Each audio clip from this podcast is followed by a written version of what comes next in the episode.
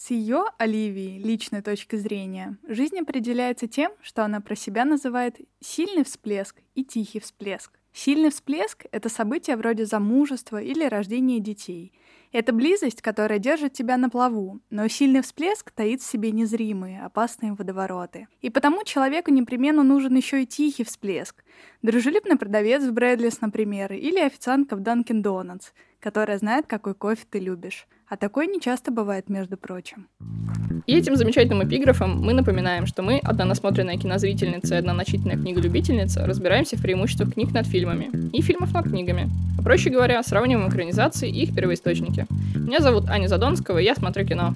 Меня зовут Ира Торова, я читаю книги. Всем привет! Сегодня мы сравниваем роман Элизабет Страут «Оливия Киттеридж» две тысячи восьмого года и мини-сериал «Что знает Оливия» две тысячи четырнадцатого года. Сериал — это восьмикратный победитель Эми, четырехсерийная драма, где главной героиней является Оливия Киттеридж. Грубая, строгая и, ну, казалось бы, бесчувственная, я бы сказала, учительница математики на пенсии. Она живет со своим мужем в тихом приморском городке в штате Мэн, и сериал расскажет нам об их взаимоотношениях между собой, с их сыном и с другими обитателями этого городка. Роман, в свою очередь, повествует не об Оливии Киттеридж, а о многих жителях и о гостях этого вымышленного города. Роман объединяет в себе тринадцать рассказов. Почти все они прямо или косвенно связаны с Оливией или с читой Киттеридж. И во многих она исполняет знаковую или переломную роль, и благодаря чему раскрывается для читателя с самых разных сторон. Так что это просто сборник небольших рассказов. Ну, то есть, получается, в сериал они взяли самый сок? Не сказала бы так. Просто в сериале было бы не прикольно, если бы было много персонажей. Это как мы с тобой недавно обсуждали Watch Dogs, последнюю часть и вторую, но неинтересно, когда нет какого-то одного ключевого звена, которым ты сопереживаешь.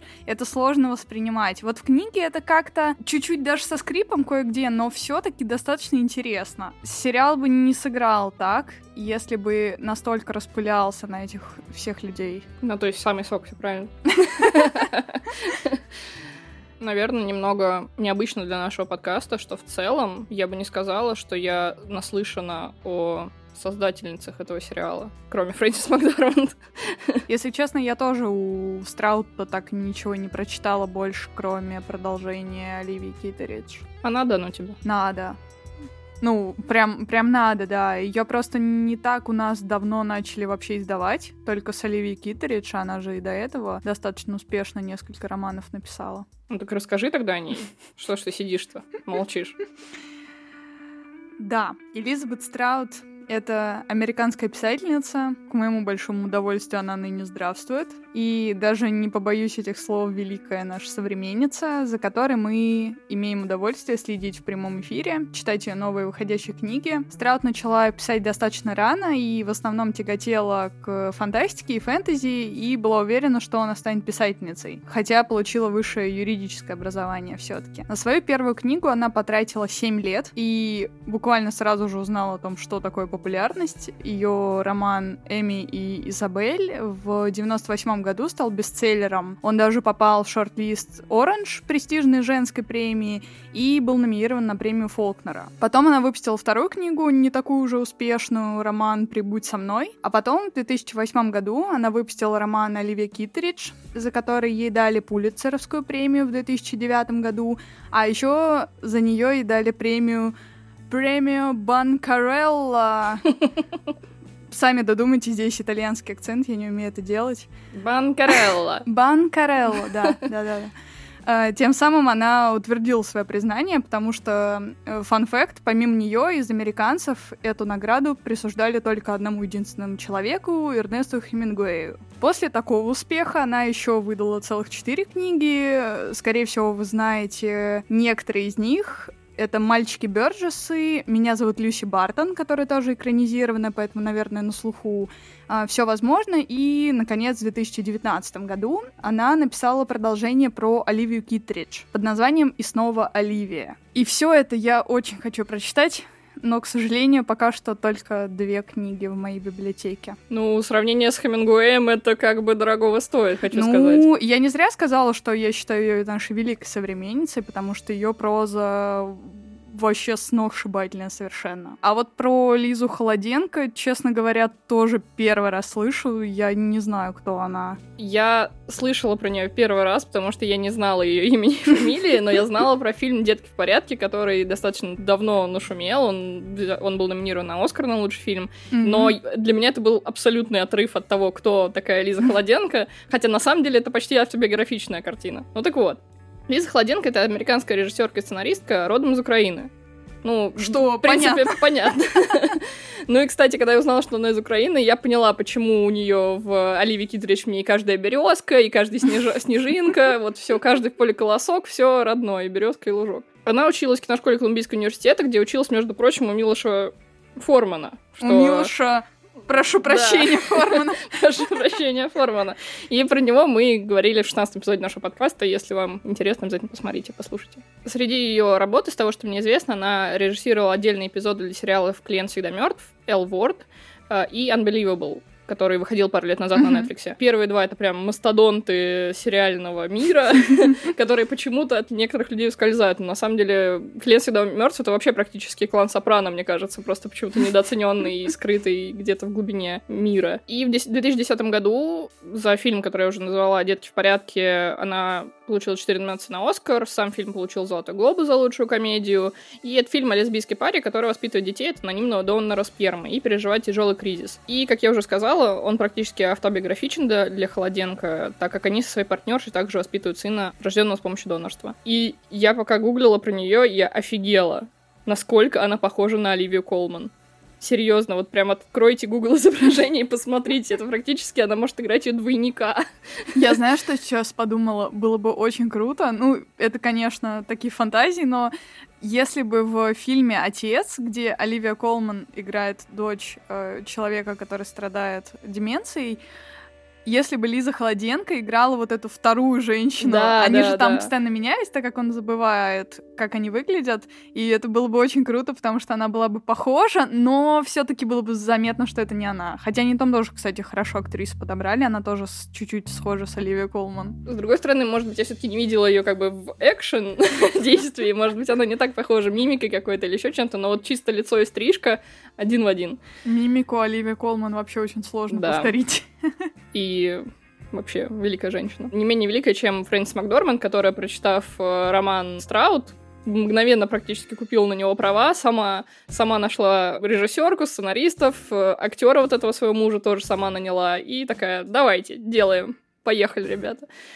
То есть я думаю, что Фрэнсис МакДорманд в жизни не менее целеустремленная и серьезная женщина, чем ее героини обычно бывают. Оно так и есть, да. Ну и прежде чем мы перейдем в спойлер-зону, сразу скажу, что я обрыдалась над этой книгой. Если учесть, что я читаю чаще всего в метро, то это, конечно, особенно неловко и комично было. Я представляю, как твои слезы градом катились на коленке какому-нибудь пожилому старику, который тоже сам смотрел сериал в тот момент. Да, и мешал ему смотреть. Он, на самом деле, смотрел этот момент сериал «Что знает Оливия», естественно. Да, а я да, я это и говорила. Оливию Киттеридж. Что самое главное, что именно этот роман дает отличную возможность понять, как Страут пишет, и выделить ее самую сильную сторону. Она в своей работе пытается полностью отринуть свое собственное эго и всегда заглянуть в мысли персонажа и героя, которого она сама и создала. И это предоставляет возможность... Возможность...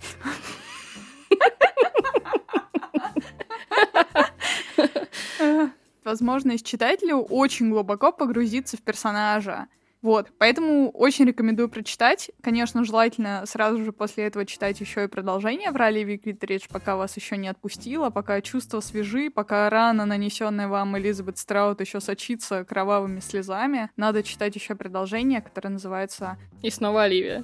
Да. Коротко про сериал. Это, конечно же, бенефис великой, с гигантской буквы «В» Фрэнсис МакДорманд. С гигантской буквы «Ф». Великой. Если вы любите ее так же, как люблю я, вы обязаны посмотреть этот сериал. Это, на мой вкус, честно говоря, лучшая из ее ролей. Как бы я не любила другие ее роли. Ничего себе. На мой вкус, здесь она там, где должна быть, монументально, недвижимо. Никто другой не мог бы сыграть Оливию Киттеридж, на мой взгляд. И это одна из лучших драм современного телевидения. Это короткое, ёмкое высказывание о депрессии, семье и человеческой природе отношений. И, кстати, забавно, что это было предвестником роли МакДорманд в «Трех билбордах», потому что сами героини по своей направленности, на мой взгляд, достаточно схожи. Более чем. Естественно, это первый референс, который возникает mm-hmm. в голове. Также про сериал стоит сказать, что у него безумно красивая музыка, безумно красивая природа, цветовая гамма, где они используют приглушенные цвета, которые обволакивают тебя и погружают в меланхоличную осеннюю атмосферу. Я влюбилась в этот сериал уже с заставки, которая напоминала мне игры типа What Remains of Edith Finch или Ярни, где ты наблюдаешь за домашними обычными предметами, которые на самом деле скрывают за собой историю и чаще всего, конечно же, печальную. Как и здесь. Как Печальную, и здесь. Но несущую некоторую надежду. Да, вот это самое, самое вообще удивительное, что получился сериал сделать, это быть полностью про депрессию, про безысходность, про грусть, про меланхолию, но в итоге давать тебе позитивный импульс в конце и давать вообще смысл к жизни практически. Да, я согласна. Так что получается, что мы рекомендуем читать книгу и смотреть сериал обязательно. Да. И, кстати... Я бы в этом случае порекомендовала вам сначала ознакомиться с сериалом, а потом, если вас захватит, то и с книгой, потому что книга явно больше насыщена персонажами и сюжетными линиями, и как раз вы тем самым дополните немножко то, что вы посмотрели. Да, будто купили просто ди эл си. Да, вроде того. И здесь мы ненадолго прервем наше повествование перед тем, как уйти в спойлер-зону. Напомним, что наш подкаст вы можете найти на всех доступных площадках: ВКонтакте, Яндекс.Музыка, Кастбокс, Apple Podcasts, Сберзвук. Все что угодно. Пожалуйста, подписывайтесь, ставьте лайки, звездочки, оставляйте комментарии и отзывы, и это поможет нашему подкасту развиваться. А если вам не хватило сказанного нами в выпуске, к тому же хочется поддержать нас материально, то у нас есть Patreon, где за чисто символический гол, и вы получите доступ к расширенным выпускам, да еще и на три дня раньше, чем на остальных платформах. Ну а мы поехали. Поехали. Ну и что? Раз у нас книга называется «Оливия Киттеридж», то я, честно говоря, очень хочу поговорить, собственно, про Оливию Киттеридж и про то... Что знает Оливия? Вот это я завернула. Вот это смув! Итак, чем же цепляет, собственно, во время прочтения сама Оливия? Это то, что очень интересно наблюдать за ее эмоциональным серпантином. Она вроде как абсолютно несносная, ворчливая, скандальная и прямая даже до грубости женщина, но при этом она иногда на несколько минут превращается в человека, который в прямом смысле спасает жизни посторонним людям. Но при этом она на протяжении всей книги не может дать того же участия, любви и тепла своей собственной семье, своему мужу, своему сыну, и становится лучшей опорой мимолетным каким-то знакомым, даже несмотря на то, что большинству людей ее сложно переносить рядом даже пару дней. Ты бы себе точно не пожелал такую родственницу или уж тем более там такую мать или бабушку. Это очень тяжелый человек. Мне кажется, это прям олицетворение анекдотов про тещу, которая такая сварливая и вечно пилит тебе мозг. Да, да, именно такая, у которой на все есть какое-то свое мнение, отличающееся от окружающих, которое она абсолютно не стесняется высказывать, когда нужно и когда не нужно, и которая тебя может ранить прям вот в самую глубину души, при том, что она вроде бы даже этого и не хотела. Вот такой она человек. Но она говорит свою правду. И на самом деле я вот даже сказала бы, что во многом я была с ней согласна. Это просто да. тот, тот, тот момент, который ты, все, ты обычно умалчиваешь из вежливости. Вот именно. И да. это то самое и интересное в этом многогранном персонаже, что ты, несмотря на то, что она тебя тоже немножко подбешивает, ты все равно ей в основном-то сопереживаешь, и ты с ней действительно соглашаешься. И ее любовь для близких тоже достаточно удушающая вещь, потому что она ее всю... весь вот этот объем, всю массу направляет всегда на одного человека в самый неподходящий момент, и она ожидает какого-то ответа, такой же безумной любви и принятия от других. И в этом как раз заложен конфликт ее с сыном, потому что почему-то на мужа она никогда эту любовь не пыталась даже направить. И в этом и интересный момент. Можно любить или ненавидеть Оливию, но, тем не менее, она все равно свой след в сердце оставит, как и в сердцах героев, и каких-то мимолетных знакомых, и всех, в чьей жизни вообще она появляется. Да, сериал оставил практически такое же живое впечатление об учительнице, у которой тебе очень хотелось бы учиться, так как mm-hmm. она хоть и сурова, но справедлива к своим ученикам. Однако в жизни тебе точно бы не хотелось иметь с ней личный контакт. Эта женщина может словом ранить побольнее, чем пулей. Да, именно и, так. И несмотря на всю ее честность и, казалось бы, правдивость и открытость, ну, это не тот человек, кто тебе поможет в, открыть глаза на правду, как друг мог было это сделать. Нет, она тебе просто ударит так сильно в лоб, что ты потом еще не встанешь неделю. Да, и пойдет заниматься своими делами, да. Как будто ничего не произошло, и как будто она вообще молчала. И... Для меня так получилось, что эта история вся о душевной боли, несмотря даже на то, что мы говорили, что там достаточно светлый конец, и она оставляет очень такие положительные впечатления и какое-то стремление к равновесию и спокойствию в конце, но тем не менее меня как-то история прям особенно больно ударила, потому что она вся именно о том, как можно причинять боль и издеваться над другими людьми, причем даже не причиняя к ним физически никаких э, действий, вот просто словами. И в самые эмоциональные моменты книги там нет никакого экшена, кроме словесного, за исключением одного эпизода с захватом заложники, пожалуй, но и там тоже это вывернуто больше в эмоциональную э, напряженность. И при этом это ощущается прям как пощечины. И в адрес читателя они тоже прилетают. И вроде ну, как... попадаешь под горячую руку. Так. Да, и это самое крутое, и при этом самое, конечно, неприятное в этой книге. Но это именно то, почему я считаю Страут великой писательницей, потому что она так может. Ты читаешь, и ты аж опомниться не можешь от того, что там происходит, хотя там не происходит ничего. Да, это история о такой, казалось бы, супер обычной жизни, которая вот олицетворение, вот если вот обычная жизнь, вот должно быть изображение этого сериала, но оно тебе наоборот показывает, что эта обычная жизнь необычна именно благодаря нашим поступкам и выборам. И на примере Оливии нам говорят о том, как она жалеет о том, что она не сделала, mm-hmm. и о том, как ее саму это ранит, и она из-за этого ранит других. Но при этом эта же история помогает нам через Оливию принять себя. Ведь Оливия где-то, ну, мне кажется, в половине случаев права действительно и не жалеет mm-hmm. об этом, что она сказала, а в других она сказала, и ать, а словцо-то уже вылетело, и обратно уже его не возьмешь, придется дальше гнуть свою линию железной стерва. И вот об этом балансе ее в жизни ты очень его легко можешь принять на себя, потому что ты тоже явно когда-то кого-то так ранил, и ты боишься стать в каком-то плане такой, как она, но и хочешь стать такой, как она. И вот ты сидишь и смотришь на эти две Оливии у себя на руках. На плечах. Да-да-да-да-да. И вот делаешь свой выбор с помощью этого сериала. Да. Для меня в итоге эта книга какой-то одной сплошной раной оказалась. Основных рыдательных моментов, на мой взгляд, два, которые меня сильнее всего зацепили. Первый — это ситуация, когда Оливия на свадьбе своего сына слышит слова невестки об э, платье Оливии.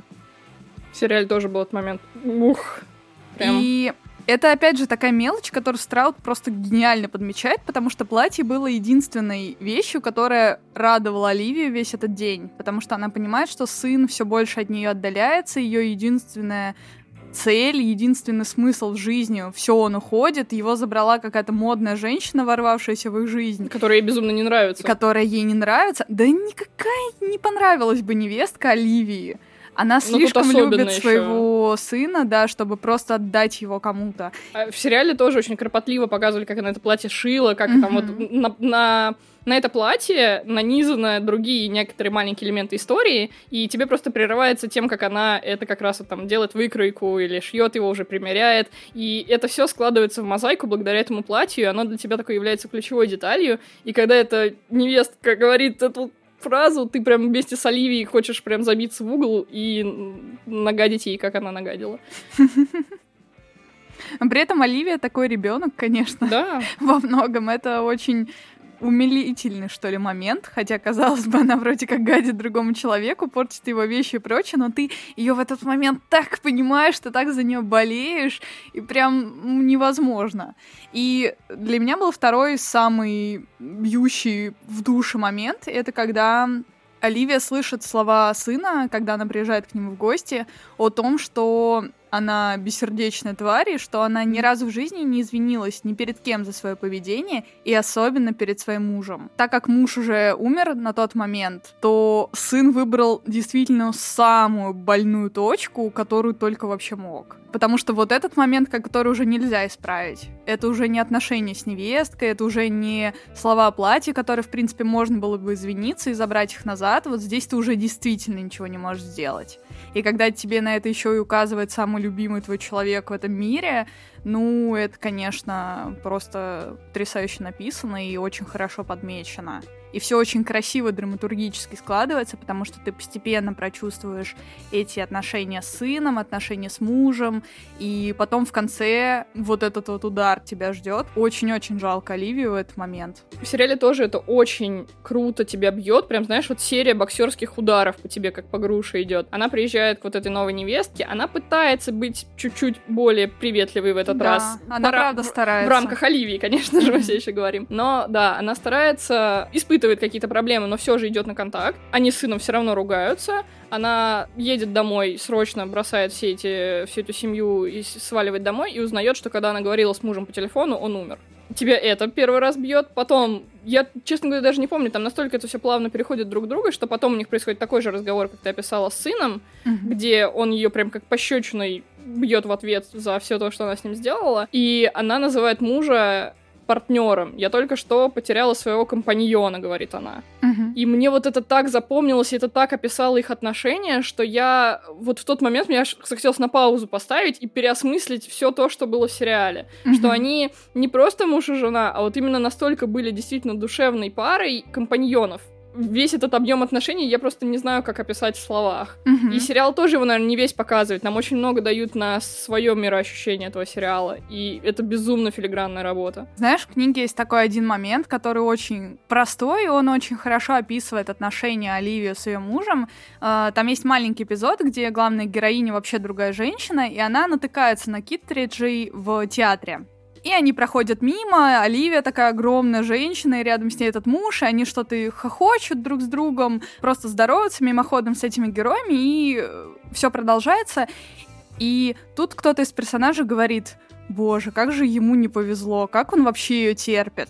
И другой персонаж просто отвечает одной фразой: «Он ее любит». И все. И ты вообще все понимаешь в этот момент, и здесь нет каких-то вопросов о том, как Оливия и Генри должны вообще себя вести друг с другом. Uh-huh. Они просто настолько срослись, что они, в принципе, друг без друга э, не могут себе представить жизнь. Хоть между ними нет вот этой страсти, какой-то любви, там, искры, бур, безумия, но это же и не главное. Ну, у них отношения более действительно партнерские, а не другие. Да, но при этом они, на мой взгляд, даже Даже, ну, на несколько порядков выше того, что вообще принято называть любовью. Uh-huh. У них это какая-то прям неземная связь, которая не является именно романтической, да, как вот принято именно считать. И это безумно круто. Это такие soulmates, которые друг друга дополняют. Более такой себя любящий, и ранимый, и uh-huh. милый. А она такая, наоборот, помогающая ему держаться. И это все настолько грамотно как-то у них сложилось, что ты смотришь на это с восхищением. Да, и при этом очень жизненно, кстати. На мой взгляд, именно да. так должен выглядеть союз людей, которые очень много лет угу. вместе, потому что, ну, я думаю, что какой-то любви и романтики уже мало у кого остается, а вот именно такая связь, вот это то, к чему стоит вполне стремиться, хотя, как мы видим,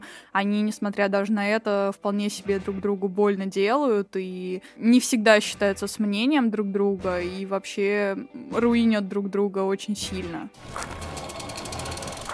В ответ на вопрос, а всем ли Ире понравится эта книга, нет, далеко не всем. Мне кажется, что мне она настолько зашла еще потому, что ты как раз говорила о том, что многие найдут э, какие-то паттерны и характеры в себе из этого сериала, ну и, соответственно, из этой книги.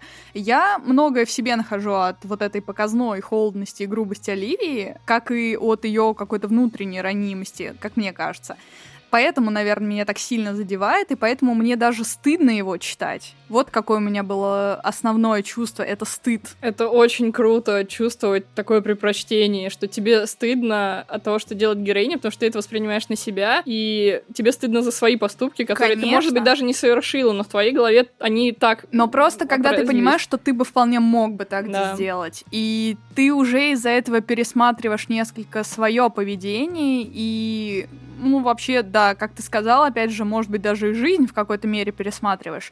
Это, опять же, поинт к тому, что Страут, конечно, обалденная писательница, и она такие моменты подмечает, которые очень немногие вообще заметят и смогут так красиво раскрыть. И хоть не каждый читатель себя сможет с Оливией ассоциировать, здесь достаточно героев, чтобы вы все равно ощутили привязанность к одному или нескольким из них. То есть вы одновременно можете посмотреть на мир и глазами молодой вдовы, и глазами престарелой одинокой красавицы, и глазами оптимистичного и светлого мужчины, который свою грубую несносную жену любит, и брошенной невесты, и вообще их так много, они все такие крутые, так красиво прописанные, что ты все равно находишь во многих из них очень такой глубокий отклик. То есть не только Оливия все-таки здесь превалирует, в отличие от сериала. И они все, конечно, потрясающе прописаны, и очень интересно за ними следить. Но тут стоит отметить, что актерский ансамбль у сериала...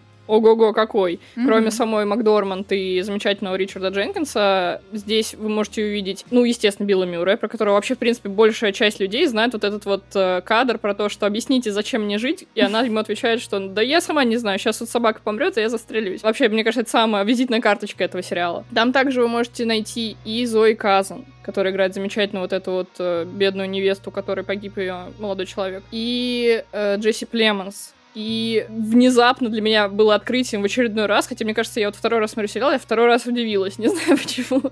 Наша любимая миссис Мейзел, Рэйчел Броснахан там играет. Ну, у нее, mm-hmm. конечно, там левая хата с краю, но все же. И еще вот тот очень крутой актер, который играет сына, Джон Галлахер-младший, тоже замечательный актер. В общем, все молодцы, смотришь на каждого, узнаешь, вспоминаешь, где ты его видел, каким краем, каким боком, и они все так складно друг с другом вообще сошлись на экране, как будто вот они всю жизнь так и жили в этом городке, все вместе. Замечательно. Все это складывается в сериал про обычную жизнь обычных людей, которая каждым своим поворотом и каждым своим несделанным выбором э, доказывает, что каждая жизнь уникальна благодаря этому пазлу, сложившемуся конкретного человека. Здесь очень много про депрессию, про то, как бессильно ты себя перед ней чувствуешь, про то, как ты хоть и оправдываешь свою жестокость и грубость своим характером, но ты все равно горько жалеешь о том, что вылетает у тебя изо рта. Или, наоборот, жалеешь, что держал это в себе, и чувствуешь облегчение, высказав долго скрываемую правду. И самое главное, что этот сериал о том, как бы ни складывалась твоя жизнь, и какие бы выборы ты ни делал, ты все равно понимаешь, что ты не безнадежен и достоин любви.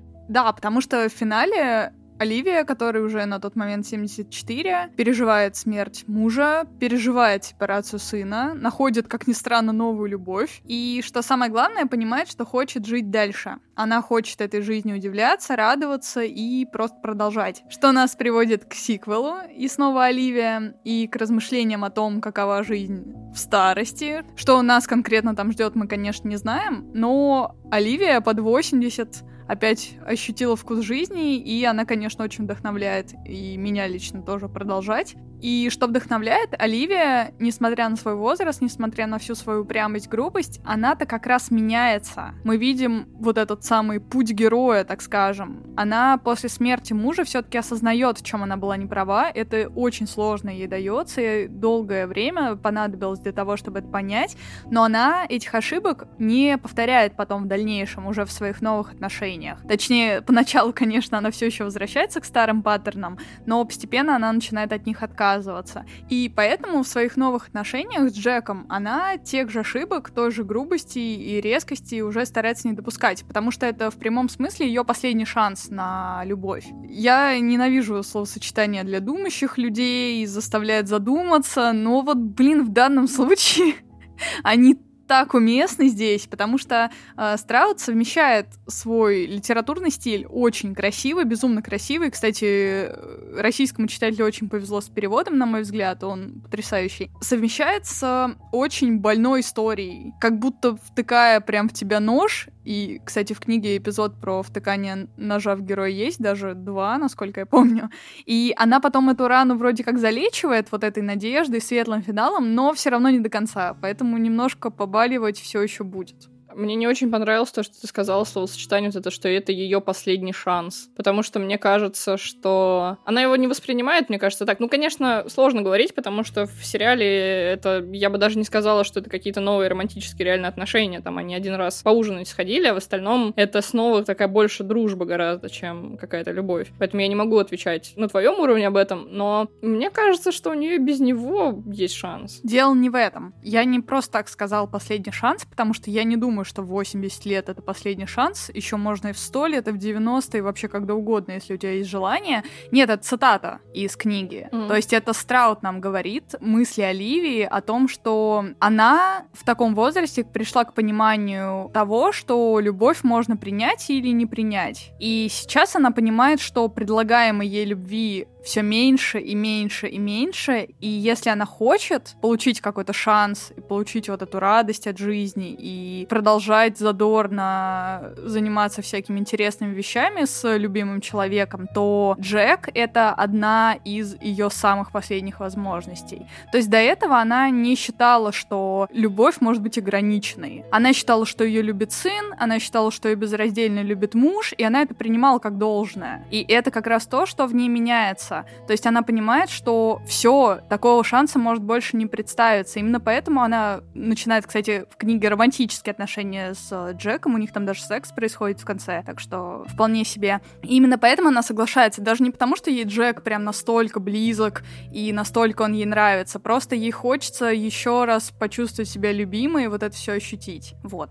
Ты о чем говорит Страут. Ты очень круто ответила на мой вопрос. Я, я все поняла.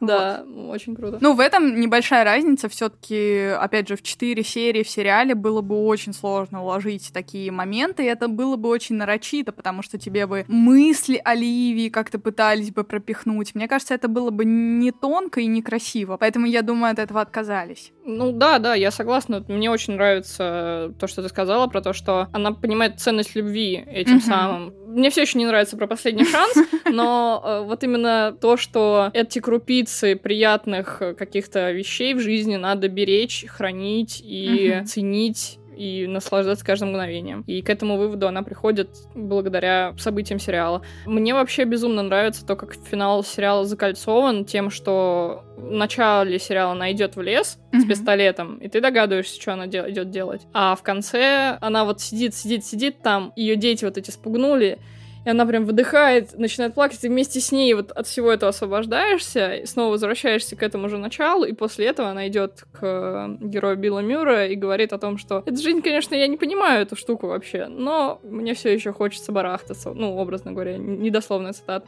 И ты прям вот этим всем так проникаешься, что ж самому до слез хочется разреветься от этого освобождения и спокойствия, которое она обрела. Это интересная очень мысль, да, это одно из немногих, что действительно меняется в Оливии, вот этот момент про ценность любви, потому что, как ни странно, но вот у Оливии, несмотря на ее броню, несмотря на ее достаточно неприятный характер, грубость, резкость и так далее, так далее, ее реально искренне любит муж, в нее влюблен коллега по работе, который, кстати, я вот не знаю, а в сериале он ей не признался, да, тоже в этом? Там непонятно. Есть снится сон, где они с ним там обнимаются, мягко говоря, и целуются, но непонятно, реально это или нет. Mm-hmm. Mm-hmm. Поэтому в книге нам вообще говорят о том, что у них были очень платонические, даже не совсем дружеские отношения, такие поверхностные, но при этом они были друг в друга влюблены и так ничего друг другу не успели сказать. Тоже достаточно.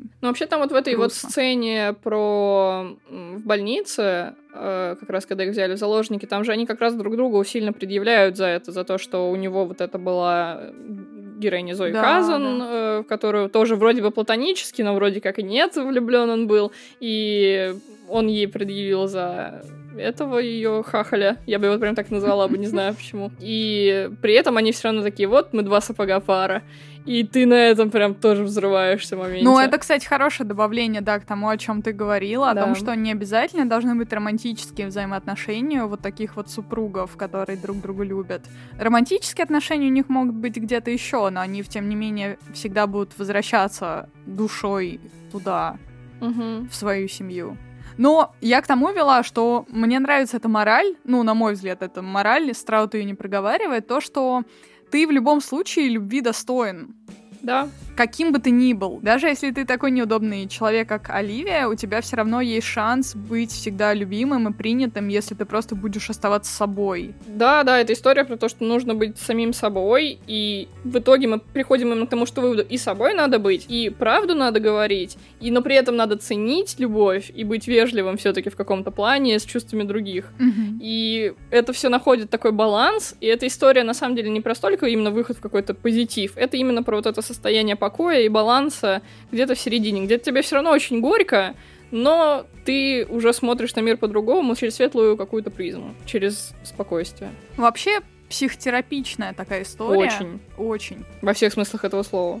Да, во всех смыслах слова, потому что э, я еще один вывод для себя вынесла, который тоже достаточно междустрочный, и не уверена, что я там это закладывалась, но это же ведь и не важно, важно, как я это интерпретирую. Конечно. Правильно? Правильно. У меня и до этого такая мысль часто проскальзывала, но я просто в ней очень утвердилась после прочтения, что не только у каждого есть право любить и быть любимым, но у каждого есть бэкграунд, какое-то объяснение того, почему этот человек таков, каков он есть, почему он поступает именно так. И я себе вообще об этом достаточно часто напоминаю, особенно в каких-то конфликтных и неприятных ситуациях, о том, что у каждого есть право быть вот таким, какой он есть. Раздражительным, злым человеком, неприятным человеком, каким-то взрывным. И это нормально. Чаще всего сами по себе люди, они злые не потому, что они злые, а потому что какие-то были события, которые к этому привели. И то, что ты можешь сделать, это не указывать на их качество, а просто попробовать понять, почему. И это как раз самое интересное, ну, лично для меня в общении с людьми. И здесь вот как раз эта тема очень круто поднимается, потому что ты получаешь возможность посмотреть, почему конкретно Оливия стала такой. Это очень интересная тема, что это такой на тебя оказал терапевтический эффект, потому что в свое время как раз терапия на меня оказала обратный эффект, благодаря тому, что я признавала, что, ну, даже если беспричинно, ты вот говоришь про то, что есть причины, но mm-hmm. для меня это было даже если беспричинно, что я для себя понимаю, что все люди могут быть там, какими они хотят, и чувствуют все, что угодно, гнев, злость, зависть, в общем, любые чувства, они им доступны, то почему я себе не могла этого дозволить? Да, и вот это тоже э, здесь вот это тоже вот так тоже рифмуется с этой историей, благодаря ней, ней ты и себя так можешь принять таким же образом. Ну, я еще просто для себя вывела такой вывод, что каждому человеку можно подобрать какой-то ключ. Что, кстати, угу. часто как раз делает Оливия по сюжету, потому что она находит слова нужные, какую-то поддержку и принятие для людей, которые тебе казались все, что они абсолютно безнадежны, что их ничего не переубедит, что они сейчас делают что-то ужасное. Но, тем не менее, Оливия умудряется это делать. Вот такой вот у нее дар. И можно, в общем, каждому подобрать какую-то отмычку, ключик, не знаю, как хотите, так и называйте, и на этих людей посмотреть с другой стороны. Это для меня вот было важно, вот эта вот мысль о принятии, о том, что ну вот человек он такой, вот такой он есть, все. Он может что-то сделать, может ничего не сделать со своим характером или там с какими-то другими качествами. Тебе просто нужно работать, скажем так, с тем, что есть. Тебе нужно работать с тем, как ты это воспринимаешь. Да. Да. В общем, со всех сторон интересный сериал. Столько действительно душевного и жизненного он поднимает, что в нем ты себя чувствуешь очень близко к себе. Да, у меня даже сейчас, честно да. говоря, несколько раз прям горло перехватывало. Очень классная история, конечно, очень круто написана. Ну и, как я понимаю, круто снято. Да, очень. То, что ты рассказала про платье, кстати, мне очень понравилось, потому что, ну, в книге, естественно, это, этого нет, там маленькие новелки, и поэтому, конечно, тебе не могут показать весь процесс э, шитья этого платья, но очень круто, что они вот такие моменты продумывали и вставляли их, чтобы они для тебя показались максимально реалистичными, что ли. чтобы ты видел, что это не просто какой-то рояль из кустов, а что это все плавно к этому подходило. Да, они очень медленно к этому идут, и в этот раз при перепросмотре я памятую о том, что скажет эта собака страшная про платье. Я прям еще больнее мне каждый этот эпизод бил. Ну что, завершаем? Ну что, да, завершаем. Надо, наверное, референсы. Чуть-чуть выдохнуть. Да. Потому что это, конечно, да. очень такое эмоциональное чтение, эмоциональный просмотр, mm-hmm. да, и эмоциональный выпуск. Я хочу посоветовать, для общей тематики, пожалуй, посоветую похожую книгу Фредерика Бакмана. Здесь была Брит Мари. В сравнении с Оливией это, конечно, достаточно примитивная сказка, но есть схожие моменты и тоже оставляет очень приятное послевкусие. Пусть и не такое уж прям психологически заряженное. Я бы сказала, что, наверное, здесь была Брит Мари, это прям Тед Ласс в мире книг, потому что она супер добрая, очень позитивная, и она тоже про спорт. Так что прям три из трех. Ну, Тед Ласса тот еще сеанс у психотерапевта, так что в целом референс засчитан в этом, в да. этом ключе. И еще, если вам понравилось вообще то, о чем мы тут рассказывали, и захотелось что-то такое почитать, я бы советовала почитать или перечитать Рэя Брэдбери «Вино из одуванчиков», потому что это тоже антология о маленьком таком же выдуманном городе, пусть об одном лете, но она тоже, конечно, очень похожа по настроению, что ли, пусть и, опять же, не такая драматическая. Я сейчас прям вспомнила, я не знаю почему, но из «Вино из одуванчиков» мне больше всего запомнился момент, когда ему купили новые парусиновые туфли. Да, да. Я, я каждый раз почему-то, почему-то мне так помню. Хочется себе эти туфли, я не могу прям... Да, мне, кстати, тоже почему-то больше всего именно этот рассказ всегда откладывается. А потому что в детстве это примерно то же самое, что тебе вот эти какие-нибудь кроссовки с огоньками бы купили бы. Вот сейчас, наверное, наше детство. Если я бы сейчас в таких ходила, честно говоря, если бы мне кто-то такие купил. И еще одна книга, отличная американская проза, тоже, кстати, с Пулитцеровской премией. Это... «Уроки дыхания», писательница Энн Тайлер. Это очень ностальгическая, очень красивая книга об одном дне из жизни одной старой женщины и ее мужа. И там все наполнено очень классными флешбэками и тем, что происходит. И главные герои такие нелепые, такие старые, их так жалко. И вроде как и не жалко, потому что они не очень хорошие люди. И все это так прям... очень-очень круто тоже происходит. Конечно, Оливия Киттридж из этих всех названных книг, я считаю, лучшей, но вот эти три все равно очень достойные, так что хотя бы Рэя Брэдбери прочитайте, если не читали. Ну, сериал похож на основные, так скажем, бриллианты в короне Фрэнсис МакДорманд. Это и нашумевшая «Земля кочевников», тоже такая упрямая пожилая героиня, и «Три билборда», без сомнений. Да на самом деле все. Есть очень много сериалов про семью, про депрессию, про простоту повседневности, но для меня лично «Что знает Оливия» — это уникальный опыт, и я безумно рада, что я его пересмотрела второй раз. Это особая история, рассказанная по-особому, и заставляет тебя чувствовать себя совершенно особенно. Но билборды ближе всех подобрались, конечно. Периодически прям чувствуешь вот этот вайб в духе того диалога, когда «никаких сук в моем доме, а ты что, уже съезжаешь?» Вот прям, уф, замечательно. Ну и на этом мы заканчиваем. Напоминаю вам, что наш подкаст вы можете найти на всех доступных площадках. Это Яндекс.Музыка, Castbox, ВКонтакте, Apple Podcast, Сберзвук. Пожалуйста, подписывайтесь, ставьте свои лайки, звездочки, оставляйте комментарии, отзывы, потому что это помогает нашему подкасту развиваться. И если вам не хватило того, что мы тут наговорили, и хочется поддержать нас материально, то у нас есть Patreon, где за чисто символические один-пять долларов в месяц вы получаете доступ к расширенным выпускам и еще и на три дня раньше, чем на остальных платформах. Ну и на этом мы заканчиваем. Мы заканчиваем. Помните, что старость — это не предел. Всем большое спасибо за прослушивание. Всем пока. Всем пока.